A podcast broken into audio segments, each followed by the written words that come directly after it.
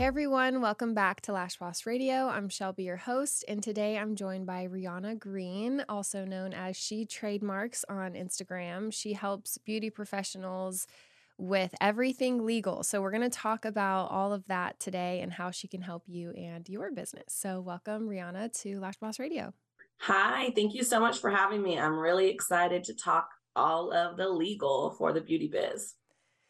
Yeah, I feel like it's kind of a topic that we kind of avoid or a thing we avoid when we go into business. We've got all of our supplies and we're getting our clients, but we can go years without thinking about, oh, shoot, I didn't trademark my name. And then I, yeah, so I just want to get into all of the things that um, you do. And to start, you were in the beauty industry yourself, and then you went to school um, for law. So, can you tell us a little bit about your start in the beauty industry? Yes. So I have always been obsessed, kind of, you know, with the beauty, the fashion world, like the glitz, the glam of like the beauty industry.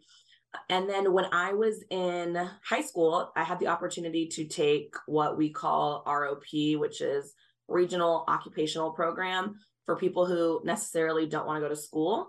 So they had like different programs, automotive, they had Cosmo, um, they had just like different programs. So I did the cosmetology one. I started when I was 15. Uh, I was a junior. You had to be 16 or a junior, but I was 15. So they let me in at like the junior status. And I started with manicuring and esthetician classes. And then once I was done with those at my actual school location, I was able to do the full Cosmo program at an offsite campus. And so that's really kind of how I started in the beauty industry. I got licensed for nails or my manicuring license at 16 and I was licensed for hair at 17. So I've been in the industry for a really long time and it really helped me get through college and law school. At one point there was a time where I didn't really want to go to school anymore. I was like I'm just going to do hair. I really enjoy hair. I can, you know, have my own business, be my own boss. But then I just decided to kind of just keep taking classes and keep going. And then once I was done, I kind of hung up my you know, apron, if you will, and kind of started on the law side. But then that had its own challenges. And I ended up starting this business in kind of a whirlwind. And now I just am really enjoying merging the two like beauty, which I really love, and then law, which I really love, and now finding a way to make it make sense for me. Yeah, it's so cool. And it's so much needed in our industry somebody that can relate to us and kind of knows what we go through and everything. So, um, you are a lawyer. And so, what are the differences of someone, say, going through like LegalZoom or something and working with an actual lawyer on the things that their business needs legally? This is like one of my favorite questions, Shelby. So, I'm so glad you asked because I get it kind of a lot. Um, like, well, why would I pay an attorney when I can just do LegalZoom? Or like LegalZoom is so much cheaper. But here's the real T on like LegalZoom or other companies like that is they are document preparation companies, right? So when you go through them to do your LLC or to do like a business entity or to do trademarks, you are going through them and they are filling out the paperwork at the state level, but they're filling it out based off on what you have given them. So essentially, you are filling out the questionnaire and then they're taking everything that you filled out in the questionnaire and they're just putting it into the system on your Secretary of State's website. So there's no actual like legal analysis there. There's no actual like, hey, like, so for example, in trademarks, there's no, all right, what does your business do? These are the classes you should consider. These are, you know, some other things you consider. They're just going to ask you, like, hey, what does your business do? And you're going to list lashes. And they're going to say, okay, you need to register in the services class for lashes but they're not going to ask the questions like, oh, well, do you also have a lash product line? Do you plan on doing trainings in the future? Do you want to do an apparel line? Like, you know, they're not going to ask those questions and do that analysis. They're just going to do whatever you tell them on your questionnaire. They're going to copy and paste essentially. Mm, yeah. So, um, okay, let's say somebody is not trademarking their business, for example, and they've been in business a while and then they realize somebody else has their business name what what happens in that case So there's a couple of different outcomes that could happen in a case like that. I will give you an example. I think it was the month of September. So September of 22, 2022. I'm calling it the cease and desist month. I had so many consultations from business owners who started their business, found a name they loved, hung a sign outside of their salon with that name on it. And then lo and behold, another company, maybe across the states or, you know, in a different state, found out that they were using that name and they actually had that name trademarked. So then that other company that has the actual legal rights to use that name are now sending cease and desist letters to the companies that are infringing on their trademark. So essentially, if a person has been building their business for like three or four years under a name that they haven't registered for a trademark, and then they get hit with a cease and desist by a company that does have that registered trademark, the company without it has to rebrand, has to spend money, you know, taking down the sign outside their salon door, which I hear those are really expensive. So, like, you know, different things like that, redoing their website, all of those things uh, have to be redone because they were using a name that they didn't own. Yeah. Um, and the peace of mind that comes from getting it trademarked and making sure that you're not, you're not ever, that's never going to happen to you. And you can be that company one day that is sending the cease and desist letters if you're seeing that. Um, so why do you think, or why, in your experience so far with beauty professionals, why is there such a maybe procrastination with getting all of their legal stuff done? I think there's two problems. One, I think we don't learn about it in beauty school, right? So, beauty school kind of sells this dream of you can be your own boss, you can make your own hours, you can make a ton of money, um, you can kind of be the CEO of your own business. And I say they sell the dream because a lot of beauty professionals are doing that. So it's not something that they can't achieve. It's just that beauty schools are not giving the proper foundations and the proper tools on the business side of things. So they tell you how to do hair, they tell you how to do lashes, they tell you like all the state standards and all of that. And then they just kind of like push you on your way and say, okay, now go be great. But they haven't taught you how to run a great business. So I think that's one of the problems. Um, the other problem I would say is probably just kind of a lack of knowledge. Like you don't know what you don't know. So if you didn't learn it in beauty school and then now you're just kind of coming into it, it takes a while to understand what you need. And then legal is not necessarily like the sexy side of your business, right? It's not like the stuff that like makes you warm and like flutter inside. It's not when you first see your website done and you're like, oh my God, I love it. Thank you so much to your graphic designer or your website developer. Or it's not like your logo on swag that you're like, this is the cutest thing, right? Those things are like fun and sexy for your business. And so you're willing to put the money into those things.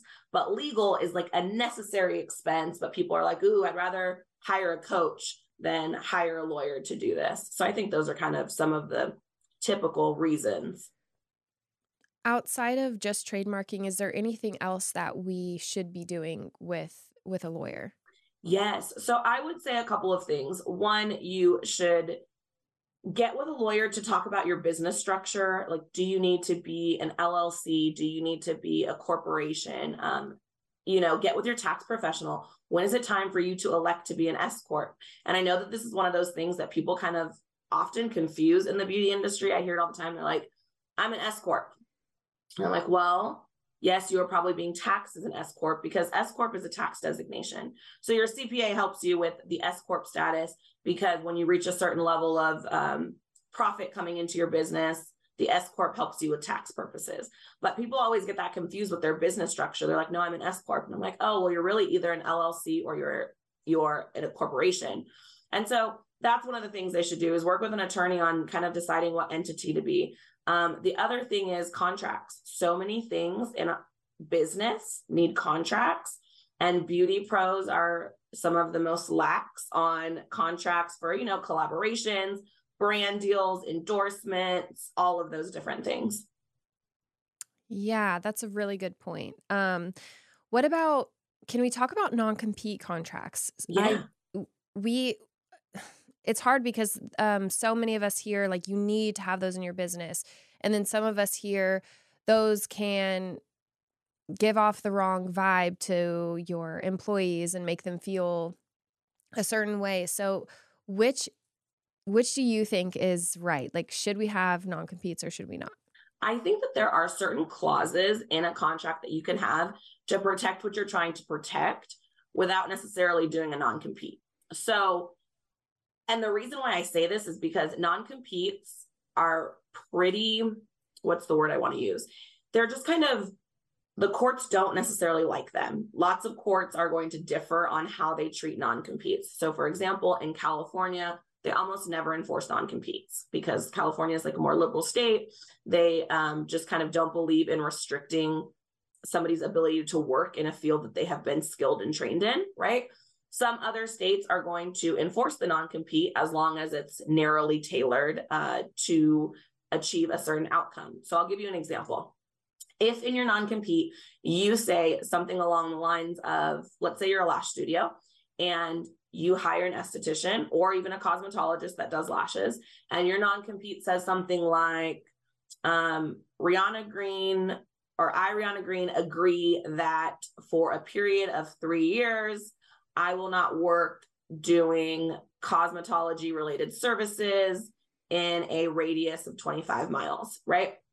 Well, that non-compete is has issues for quite a few reasons, right? The 3-year period of time is a really long period of time to restrict somebody's ability to work. Cosmetology is a huge scope, so that person or I at that salon was only doing lashes and now you're saying I can't do hair, nails, skin, whatever, right? And then 25 miles is a pretty big radius. So usually courts like to see, you know, six to 12 months on the time frame, very narrowly tailored as to what it is. So lash extensions and then um, a radius of like three to five miles is typically fair. So with that being said, there are other alternatives to kind of make sure that you protect what you want to protect. So, for example, a non solicitation clause, meaning if your tech leaves your salon and goes somewhere else, okay, well, they're not going to steal clients and they're not going to steal employees, right? So, non solicitation clause. Also, a non disclosure agreement or your NDA. If they leave and they go somewhere else, they are not going to steal kind of your company policies, um, your bonus methods, your, you know, different things that are kind of exclusive and integral to your personal salon. So, those are some alternatives that are usually more enforceable than the non competes in most of the states. Question. So let's say the contract has a blend of everything, but the court doesn't agree with one part of it. Do they just slash it all or like how do they handle that? Like let's say you have a non-disclosure, non-solicitation and a non-compete, but let's say it's not very restrictive if it's a state that doesn't necessarily agree with non competes, what happens in that case if a person is um, soliciting clients, for example, or like taking the handbook um, type of thing? So, this is a really great question because lots of people DIY their own contracts, right? And the problem with DIYing their own contracts is that sometimes and most oftentimes they're missing a lot of actually really important contract clauses. And so what you're basically saying is like, hey, if I have a contract that has something wrong in it and the court has determined that it's wrong, do they throw out the whole contract or do I get to, you know, keep the parts that are valid? And so the good thing about this is what we call severability clauses, which are clauses that essentially say, like, listen, if any part of this contract or any provision in this contract is deemed to be unenforceable, the rest of the contract remains intact. So essentially, listen, you put a non compete contract or you put a non compete clause in your contract, and then it turns out that in your state, non competes are unenforceable. Well, without a severability clause, you might be in a situation where you have no contract. But if you have that severability clause in there, then it says, okay, non competes out, NDA's in, and so is the non solicitation clause. So we're still good on that front. So that's really why it's important to make sure that the contracts that you're using are drafted by an attorney so that you have the proper clauses in there. Because when you're doing it yourself, you might not even know that's what it's called or that's what clause you need. But an attorney is going to know in order to protect the whole contract to have certain clauses in there. Brilliant. And so let's talk um, like a attorney that deals with all types of businesses versus somebody that's like very like yourself you're very knowledgeable in our own industry why is that important for us? So i love to give the example of a doctor right? So if you have a brain tumor you obviously know that there are all kinds of doctors out there but you're going to want to go to somebody who specializes in brain surgery to remove your brain tumor, right? You're not going to want to go to somebody who does who's a heart surgeon because their specialty is hearts. And you definitely don't want to go to your primary care physician for something this serious because they kind of don't really have a particular specialty. They're kind of a generalist, right? So that's my example for going to someone who really knows your industry is that if you go to someone who doesn't, they sure they're also a lawyer but they might not necessarily look at things the same way that your attorney that's familiar with your industry would. An example of that i can give is i've had clients who went and got trademarks done by different trademark attorneys that don't necessarily kind of specialize in the beauty industry. And when we were looking over it i'm like okay but what about these categories? Because for trademarks you have to trademark in every category that you want to be in for protection so, for example, if you are a lash artist that has trainings, that has a salon, and also has products, that's three categories you would need to be trademarked in. So, what I typically see is people will go and they will tell somebody, Hey, I'm a lash artist. I want to trademark my brand. And then they will come back with one class for lash services because that attorney didn't really understand how big of hustlers we are as beauty professionals, how we have different avenues of income coming in, and how we need different protection in all those different categories. So, what do we do in that case? Like, let's say we do have a trademark for just one class or something, and now we want to work with you and, and cover us um, in all of the areas that we might want to be in. What do we do from there? So, what you can do is you can book a consultation. During the consultation, I take a look at whatever intellectual property you already have. We kind of do a little bit of an audit on what intellectual property you might also need to protect. And then we kind of go from there. So if somebody came to me and let's say um, they were a lash artist and they only have salon services protected, but now they do in person and online trainings, they have a podcast and they're getting ready to start a product line. We would just go through the process of now trademarking the brand for those additional classes and you go from there. The downside, obviously, is that you already have one trademark and the trademark process is a long process. And now you kind of have to start over with those additional classes and wait another 13 months. But it's better to protect it now than like continue to wait. And isn't there something with like the day that you file um, that's considered if something ever comes up in the future? Or yes. Is... okay. So priority filing deadlines. Um, so essentially, let's say, and we talked, we touched on it a little bit earlier, is that you've been using your brand name for five years and then you see someone else using the brand name too. So if neither one of you guys are trademarked at that point in time, then it's going to be first to file, first in line, is kind of what they say. Meaning, if that smaller brand or that brand that started a couple years after you files first, they are technically first in line for federal rights. So even though you've been using it longer, they are first in line for federal rights. And there are some nuances to that, right? But that's kind of generally the rule. So in addition to you have already started using it first, now you kind of have to play defense because they've got the priority rights, even though you were using the name longer. So now you have to fight their application, right? As opposed to the other way around. So it is, I try not to pressure people and tell them like you have to trademark today but it really is truly in your best interest to trademark sooner rather than later because trademark applications go in every day. And it doesn't even have to be the exact same name to cause you a problem later on when you try to trademark your name. As long as it's similar enough, the trademark um, board can tell you, nope, it's going to be too confusingly similar. So we're not going to register this trademark. So it's super important to be proactive. So let's use the example of my business. I have Lash Boss Radio, Lash Boss University, Lash Boss Summit. So would I have to trademark each individual name or is Lash Boss by itself trademarked for each of those classes? It does that matter? Okay. So what I'm hearing is you've got different variations of Lash Boss registered mm-hmm. in different categories, right? Yes. So let's just go with one example. Let's say podcasting. You have Lash Boss by itself, plain for podcasting, right? And somebody comes along and wants to do Lash Boss Radio for podcasting, right? Well, that's my name, but yes. Like, okay. what if they did Lash Boss podcast or something? Okay, so we'll do. Let me start again then. Um, okay, so if I'm hearing correctly, you're asking if you have something trademarked in a particular class, and let's say it's Lash Boss Radio, and someone comes along and starts Lash Boss podcast, is that too similar or do you have rights? Is the question, right? Yes. So, yes, you do, because here's the thing. I like to call them throwaway words, okay? And I'll give you an example. So, if you had um if you have Lash Boss Radio and somebody wants to do the Lash Boss Radio, the is a throwaway word, right? Like it's not really that important to your actual trademark.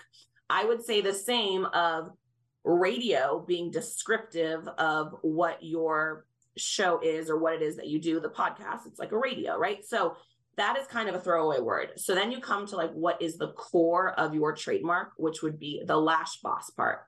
So if lash boss is the core of your trademark and radio we say is a throwaway word, then if somebody else was doing lash boss podcast, we would say the same thing. Podcast is descriptive of the podcast that they're doing. So podcast would be a throwaway word. And then we're left with lash boss, which is the core of your already trademarked name. So yeah, that would be something that would be considered probably too similar.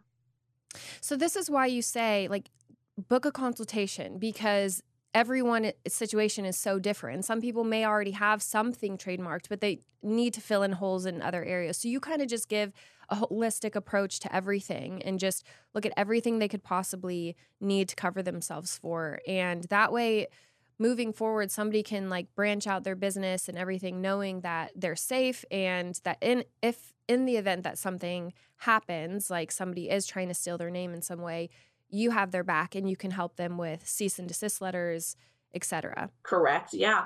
Because the thing is is once you know what intellectual property you have then you want to protect it from copycats and then in order to protect it from the copycats, you do need to kind of have someone in your corner that's like, oh, yeah, that's too similar. Oh, yeah, we should definitely send out a cease and desist because those are things that the general public, you know, might not necessarily know. And so it's something that for sure I think you should have someone in your corner that understands the process and understands how to protect you in those situations. So let's say somebody listening, they want to book a consultation with you. How much money are we talking when it comes to doing a trademark? Is it per trademark? How does that work when when working with you specifically? So it is per trademark. And so when you're talking per trademark, I would say like in your example earlier, Lash Boss University, that's going to be one trademark. Lash Boss Radio, that's going to be a separate trademark because those are different trademark phrases or words or whatever. Um, a logo is going to be different than the actual word. Those are separate trademarks. But each trademark has to be registered in particular classes. And so if you have, like, let's say you're doing just your brand name to start out. So you're going to do um, Luscious Lashes. That's the example I typically use. And I'm going to try to trademark it. Well, within that trademark, I might need several classes. Like we talked about, I might want to trademark Luscious Lashes for salon services, products, and trainings. So that's three classes within them. Usually the classes each are $350 and those are filing fees that go directly to the USPTO. So you have to keep in mind that whatever you want to trademark, you're going to also have the class fees.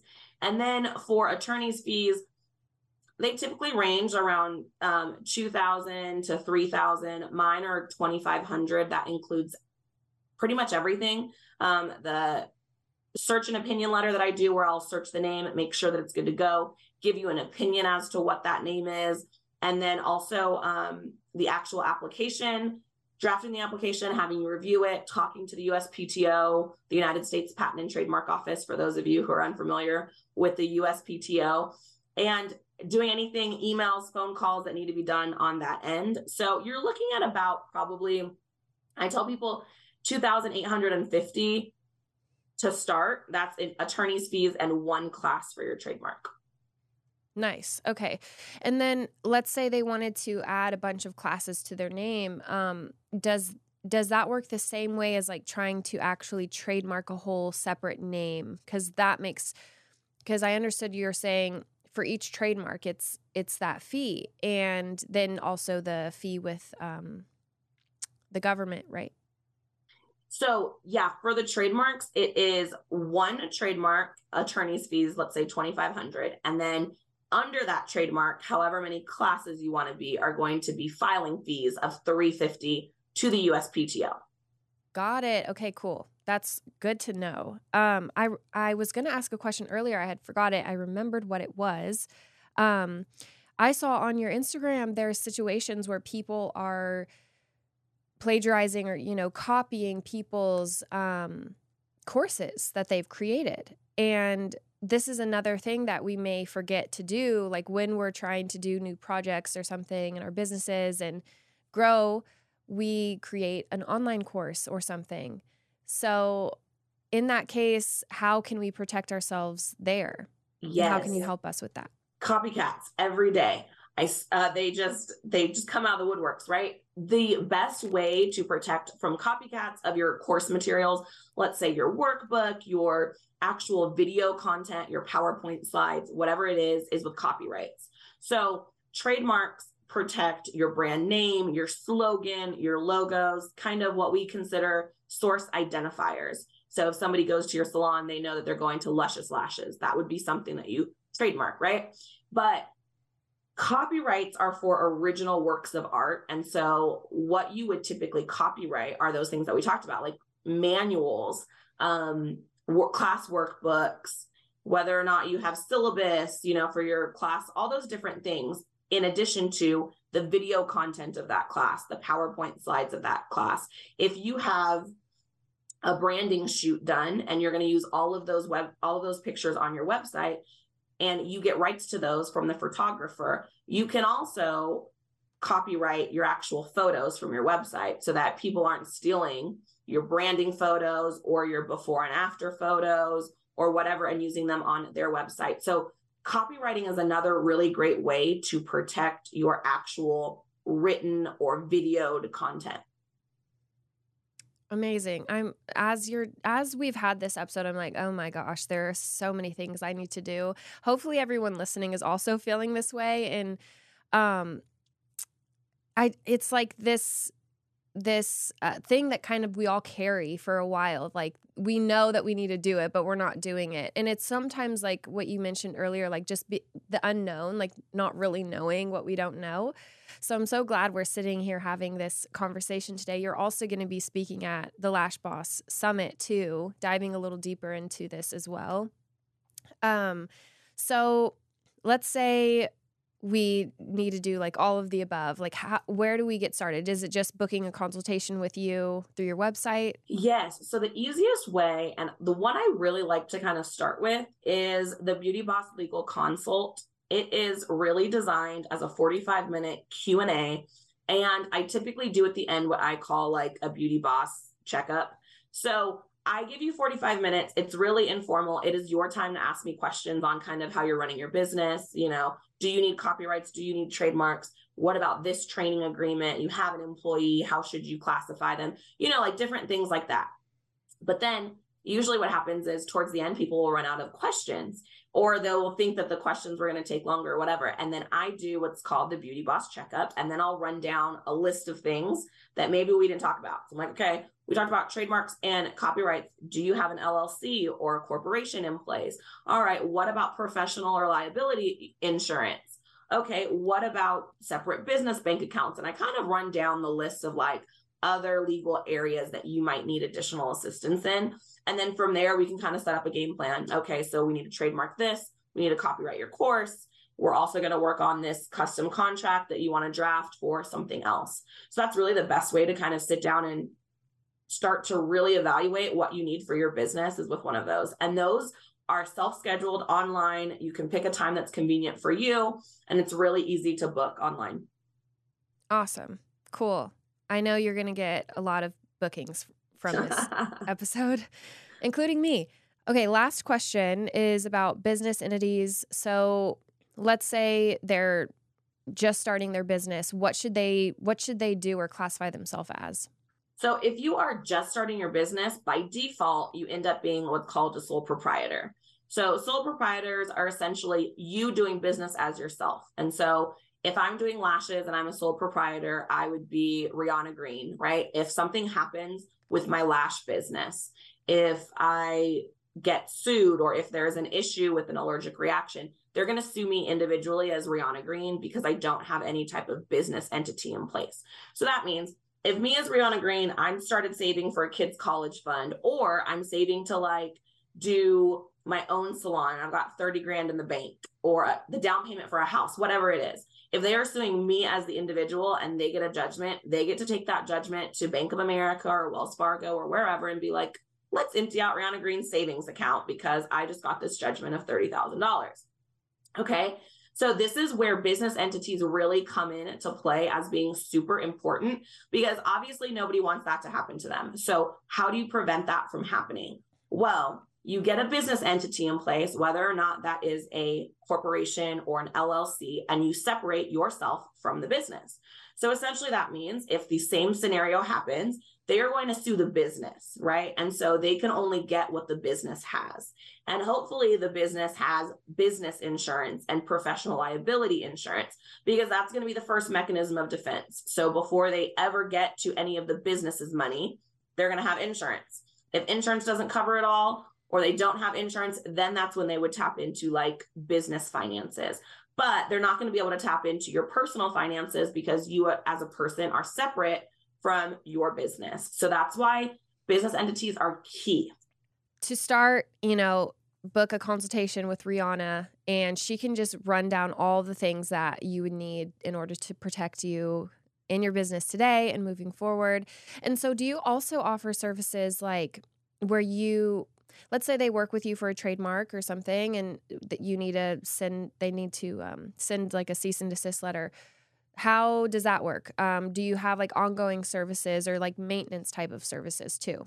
Yeah, so essentially everything is kind of done on the flat fee basis. So once we do the trademark, we're kind of done with the trademark relationship at that point, but I'm always there. So it's like, okay, now we filed and registered your trademark, and now you see a copycat using it, and you're like, hey, Rihanna, can we send out a cease and desist? Then I'll, you know, obviously, sure, like we can send out the cease and desist. I will help you send out the cease and desist. So I'm always there for ongoing support. It's just not always an ongoing bill. Do you know what I mean? Right, right. Awesome. Well, thank you so much for sharing your expertise in this. Um, it's very much needed in our industry, and I really appreciate you sharing all that with us today. No problem. I love to talk legal about the beauty industry. It's my favorite. So anytime anyone wants to talk legal, I'm always happy to do it. So thank you so much for having me. Yes, of course. And we'll see you at the Lash Boss Summit in a couple yes, months. We will. I'm All so right. excited. awesome. Thank you so much. Thank you.